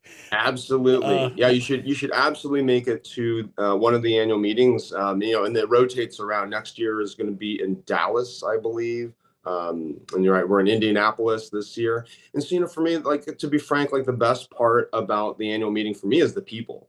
And I know the obvious answer is supposed to be the guns. And don't get me wrong, I mean, seeing the guns and Yeah. and, and all the product is great. But I, I think especially, you know, we have so many, you know, relationships with people uh, over social media and obviously, you know, you know, radio and, and whatnot. But then to actually see people live in the flesh, right? You get to build, you know, uh, build rapport and connect with people in a way that technology will will never Right. be able to provide. Yeah. So pressing and- the pressing the flesh, breaking bread together, doing that kind of stuff. I mean, that's I mean, when I went to Shot Show, uh geez, it's been 15 years since I've been to Shot Show, but when I went to Shot Show, that was my big thing, getting to meet the people and sit down and talk, have dinner with them. It was uh it was an amazing time. Yeah, and you find these these uh, just serendipitous moments. Right, where I was at a, a dinner last night, and a gentleman sits down to my right, and we start talking, and he owns Fostech, and I was thinking to myself,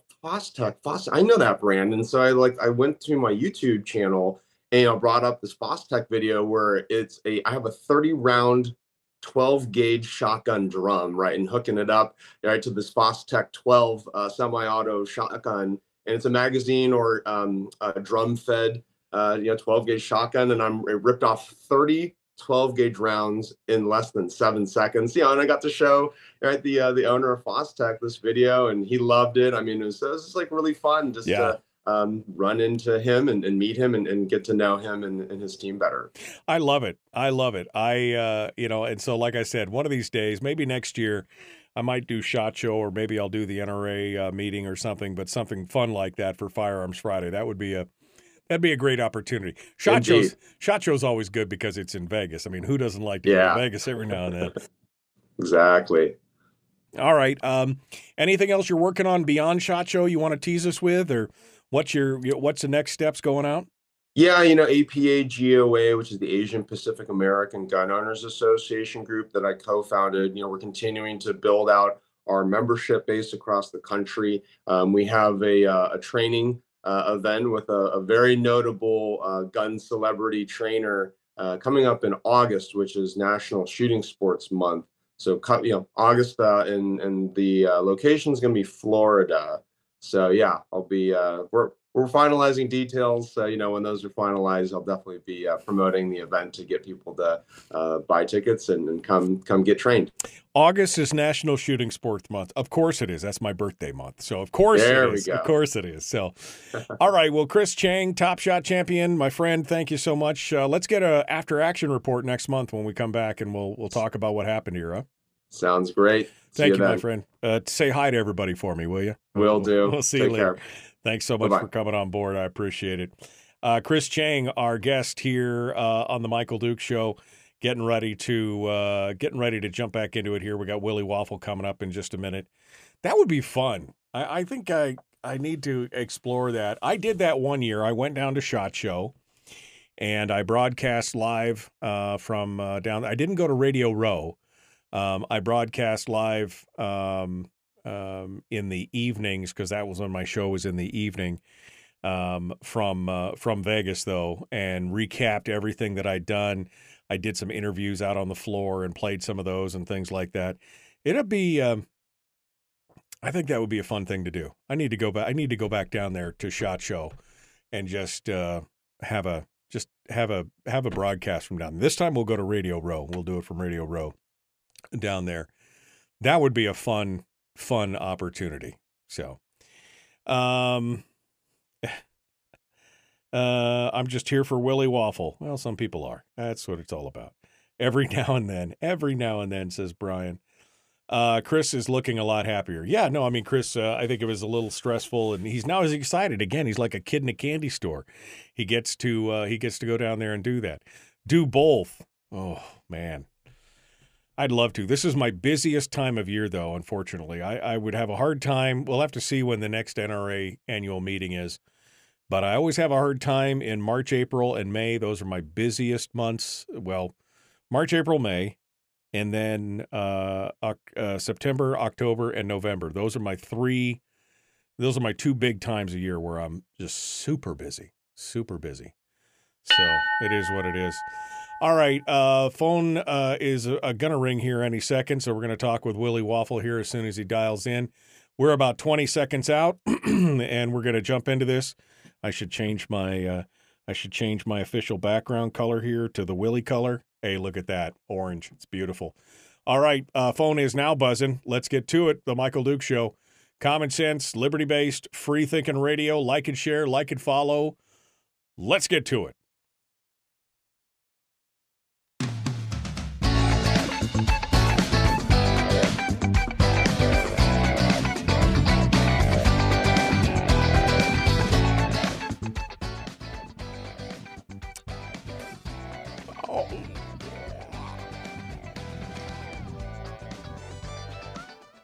Okay. All right. Now I'm ready. I'm ready. I was going to say something, but I couldn't. Uh, welcome back. Uh, the Michael Duke Show. Willie Waffle is with us. It's the weekend. We're ready to go. Let's not dally. Let's get into it. We've got lots of news to cover today. Entertainment news, movies, and streams. That's what we do. Uh, let's get started. Hello, my friend. How are you? I'm feeling good. I'm feeling fine. You know, I, I don't know if you heard the news, but it's been super hot in New York. And, uh, you know, I feel like we missed spring. We jumped right into summer, and I hate that. Oh man, well it's okay. We're on third winter here. It's still snowing. You know, so it's fine. You don't do second winters here. We do third winters. So, uh, well, and can I just say the greatest story that I've seen in the last week came out of Alaska. Yeah. When the moose walked into the hospital. Oh, that yeah. to me was awesome. Yeah, that's just that's just a few blocks away from me, and I'm like, wow, look at that. Uh, they've been really hungry. I got a moose that's been hanging out around my house, sleeping on my porch. So it's like it's just Oh of- no, it's just one of those things. All right, well let's uh, let's get into it. What do I start with? We're nerds, so let's start with Star Wars. Uh, new stuff. Oh yes. Star Wars. Oh, Star Wars. There was lots of Star Wars news, man. I think the biggest news, the news that uh, people are, I think a lot of people wanted to hear. Rey is coming back to the Star Wars universe. Rey, Da- Yes. Daisy Ridley. She's she's getting her own deal, huh? Yeah, she's getting her own deal. They revealed there's going to be a new Star Wars movie. It's going to be set 15 years after the rise of Skywalker. And yes, our our our Rey Skywalker is going to be now a Jedi Master trying to rebuild the Jedi Order. And what that is code for is to make a new franchise of movies with new characters so we can make billions and billions of dollars on top of the billions and billions we already have. I know. We'll see. We're now we're in new territory, so now they don't have to hold the canon for much else, and now they can just make stuff up as they go along. That's right, and that's what they want. Let's be honest. You know, hey, we're, we don't we don't have to worry about uh, Mark Hamill. Eh, yeah, maybe we'll let him have like a little cameo or something. But you Yeah. know, yeah, and, and you know, we don't have to worry about all the other people. We just want to ride our show pony, right? And uh, it's it's Daisy Ridley, and you know what? I think these movies are going to be good. I really do. That'll be fun. I really do. Yeah, and there was a bunch of other stuff that, that's coming along too. Um, you know, um, we found out that uh, th- they're going to do another movie that's almost like a look back in the Star Wars universe. That's going to be looking at uh, a movie that will take place around the New Republic area er, era, which is kind of what's happening with the Mandalorian. Oh, I don't that. know if they're going to cross paths or not. Uh, we found out that Rosario Dawson, her new Ahsoka series, is going to premiere in August on That- Disney Plus. Yeah, that's what I'm waiting for. I'm waiting for that. That's a great story. I can't wait to see more about that. Oh, I think that's going to be really cool. And and uh, well, I can't tell you because you haven't seen it. I will. People who know what I'm talking about know that the seeds have been planted in a recent series. Well, I know that uh, Ahsoka appeared in the last season of Mandalorian, so I expect her to pop back in this one. Uh, but they're also doing what Andor and some other stuff. Yeah, so you got a, a season two of Andor, which might be the the the last season. Uh, you know, that's coming out next August, August 2024. And uh, you know, the thing that was really interesting there, there have been a couple of projects which seem to have gone away, that seem to have just kind of disappeared. That they made a point of uh, letting everybody know that tho- those projects are not gone yet. And one was the Taika, Taika Waititi movie that he's been writing for I don't know five years, three years. How Yeah. long has it been? It's Yeah. been a long time. And, and and matter of fact, they said the reason it's taking a long time is because you know, he wants to write it himself, and it's taking a while. And all I could hear was. We wanted to get a co-writer. We wanted somebody to help him out. He refused. We, so now we're waiting for him to get it done. Right, right. That's what I heard. You know, and the and the thing that I'm excited about, I don't, I still don't believe it's going to happen, but they said that uh, they are still developing a Lando Calrissian story with Donald Glover reprising his role of Lando Calrissian, the young Lando. That'd be interesting. I mean, you know, it, it, it, that would be interesting. Let's just put it that way. That would be an interesting series. But uh, Taika Waititi is a genius when it comes to directing Yes. and everything else. So I can't wait to see anything that he does. I've liked pretty much. So I'm ready to. Uh, uh, and for those of you who don't know, he's uh, he's done what we do in the shadows. He's done several episodes of The Mandalorian, and of course, uh, Ragnarok. He was the director Well- of Ragnarok. And and I will throw out there also Jojo Rabbit, which Yo, may be it's true. That one of the his- best movies you'll ever see. Yeah, that one was- of the best things you'll ever see. that really made his he made his bones with that movie for sure. So, Yeah. all right, well, some good Star Wars stuff for us. Uh, what else we get? Uh, Stranger Things. Uh, Eleven, Millie Bobby Brown. Eleven is uh is getting hitched. Now you wouldn't think that. You watch the movie, you're like, she's twelve. No, she's not. She's she's uh, nineteen or twenty. I mean, she's right in there, and she's getting she's getting married to some rock and roll royalty here. Yeah, this is this is a story that just makes me think she is going to be this generation's Elizabeth Taylor. Yes, 19-year-old Millie Bobby Brown is getting hitched to John Bon Jovi's son Jake. Oh, yes, and in true modern fashion, my friends, they announced it via Instagram where she posted a picture of him and her professing her love and how they've had three summers together and now they're going to spend the rest of their summers together forever and she showed that big rock of a ring that she's wearing. Let me tell you, I didn't realize it, but uh, now I know where all the money went when we bought Slippery When Wet a few years ago in our youths. Okay? Big money, huh? Yeah. Big money. Yeah, that thing could choke Godzilla, baby. Man, all right. Well, that's good. Good for her. I hope she finds out. You know, it's so rare to see these things last in Hollywood. Uh, well, in many parts, but in Hollywood, it's under the microscope. So, I wish her the best, and I hope she. I hope she gets a chance to uh, to enjoy that and explore that, and uh, and and have all those summers that she wants. That's a good thing. I just want her to come back. Will and do more, they- s- I just want her to come back and do more Stranger Things. So, Well, yeah, you know, Stranger Things. They've got the one more season to go, right?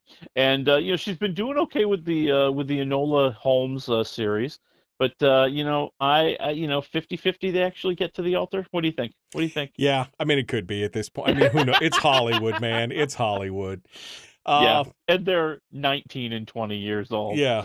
Well, Yeah.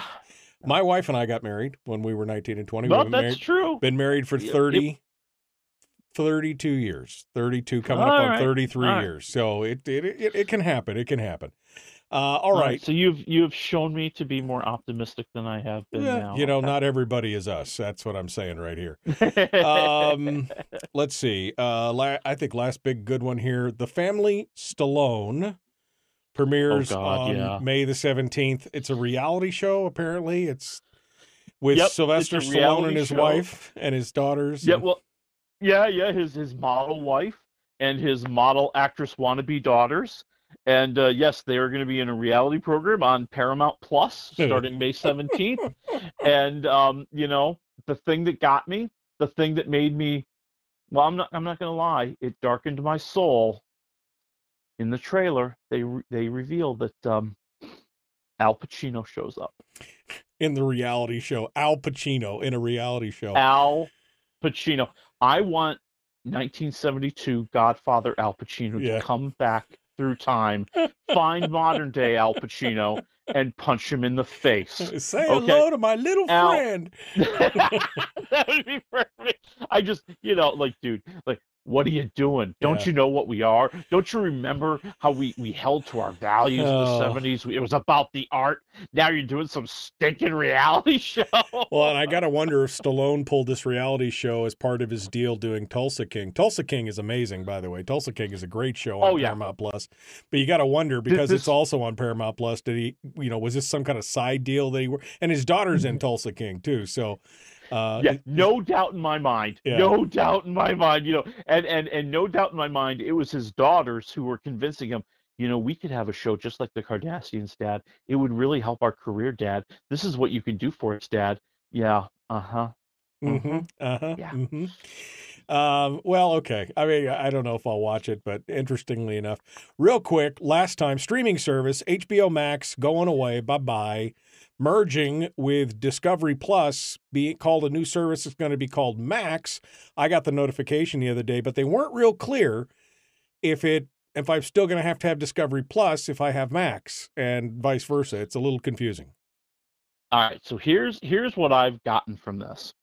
That um, according to Warner Brothers slash Discovery, HBO Max subscribers will quote unquote seamlessly transition into Max Right. on May 23rd when it premieres. Right. Uh, but you'll also have like this new two-part sign-in process, and you know probably have to give up some information. You know, yada yada yada. Now, Disney Plus, they uh, during during the press conference, that was one of the things that was talked about. You know, are you taking everything from Disney Plus? Is Disney Plus totally going to become part of Max? The answer is no. Discovery That they Plus. will- they- Discovery Plus, not right? Disney or Plus. Discovery Yeah. Plus. Sorry, yeah, Discovery Plus is still going to exist, and and they want to keep it alive because of its price point.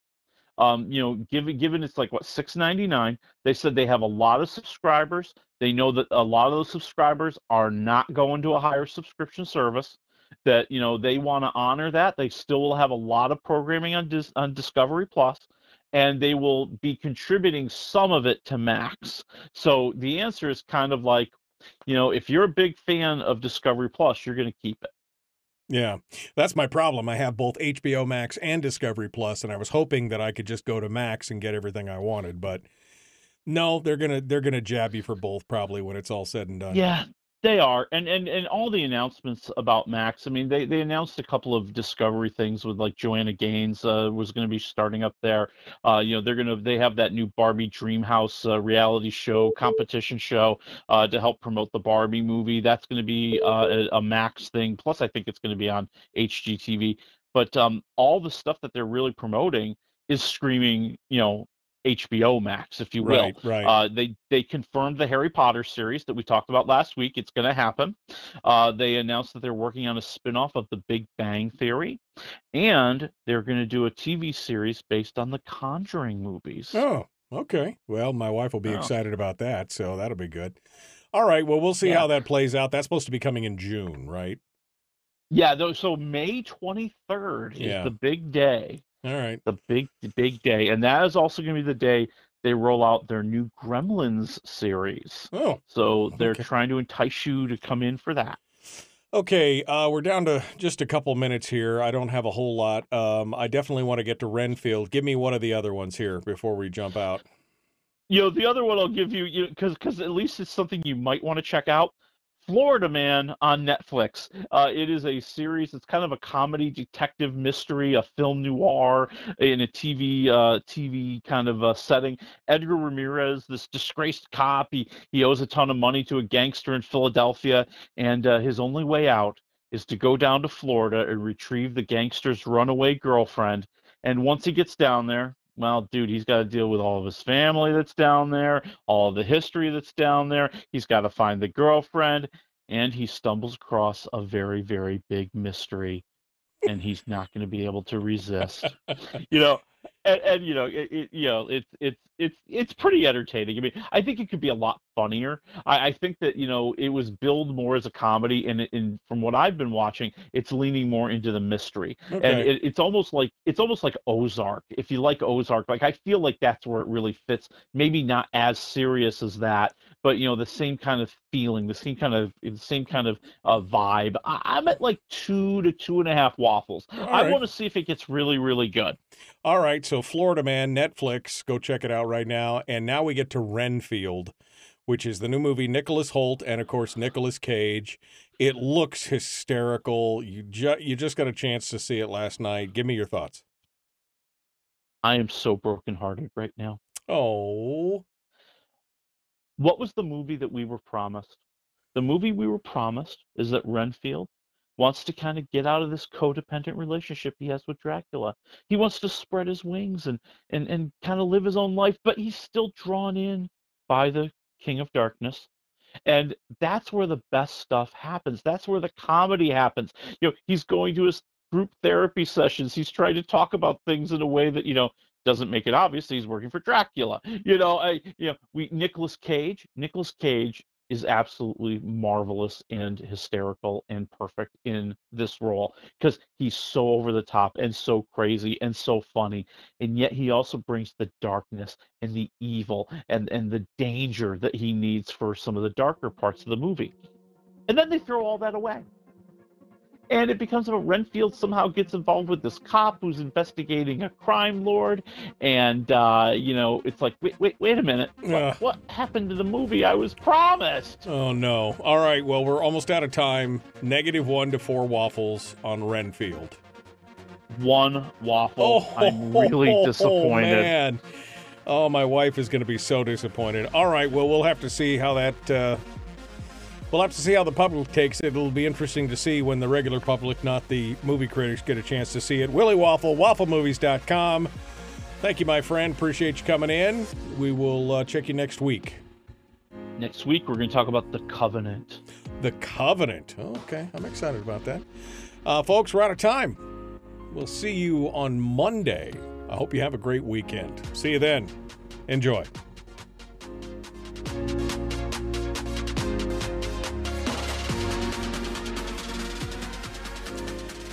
All right, so break this down for me because, damn, every mm-hmm. new trailer I watched just made it look better and better. because they showed you all the good stuff. They showed you all the things that we wanted this movie to be, and and it's almost like it's almost like the the screenwriters just ran out of material. They couldn't think of anything to keep that story going. They couldn't think of anything to keep those characters moving forward. And all of a sudden, it's it's just this this boring rote, you know, crime drama. You know, oh, the cop is is trying to take down the gang that killed her father, and you know all the twists and turns you can see from a mile away. What what are we doing here?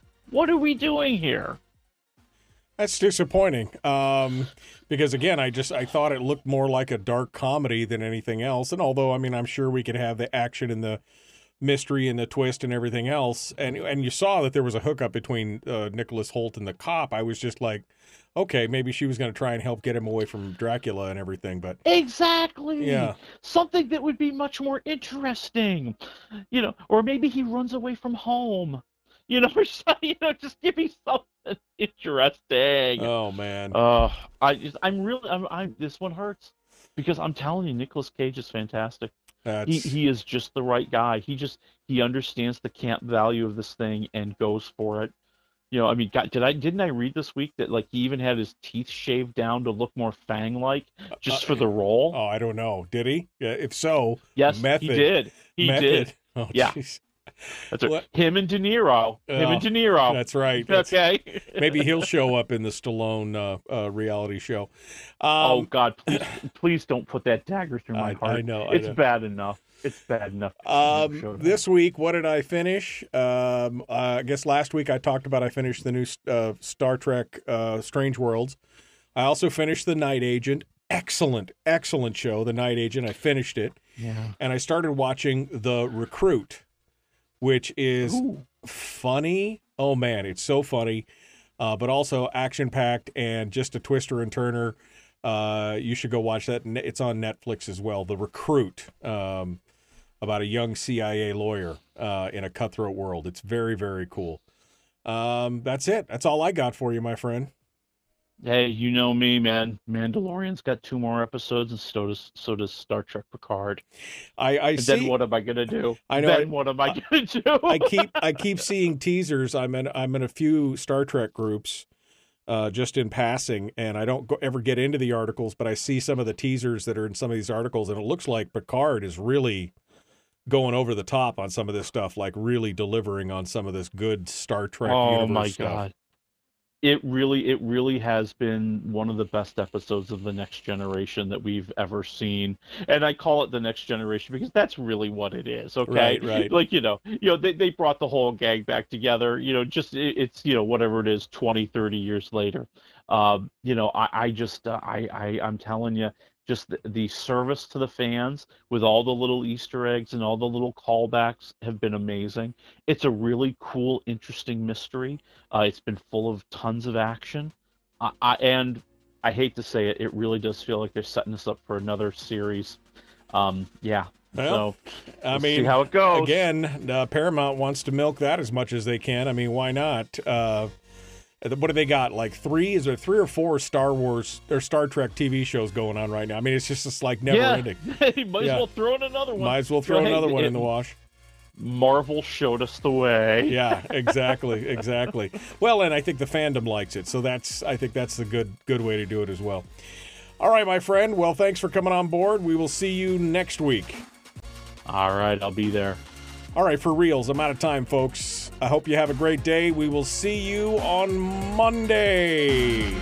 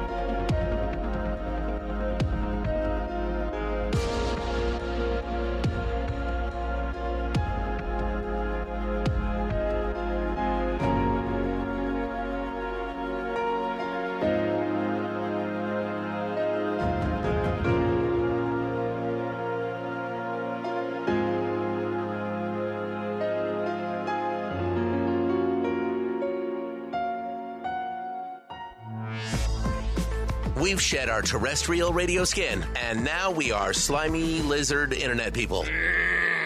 It's the Michael Duke Show.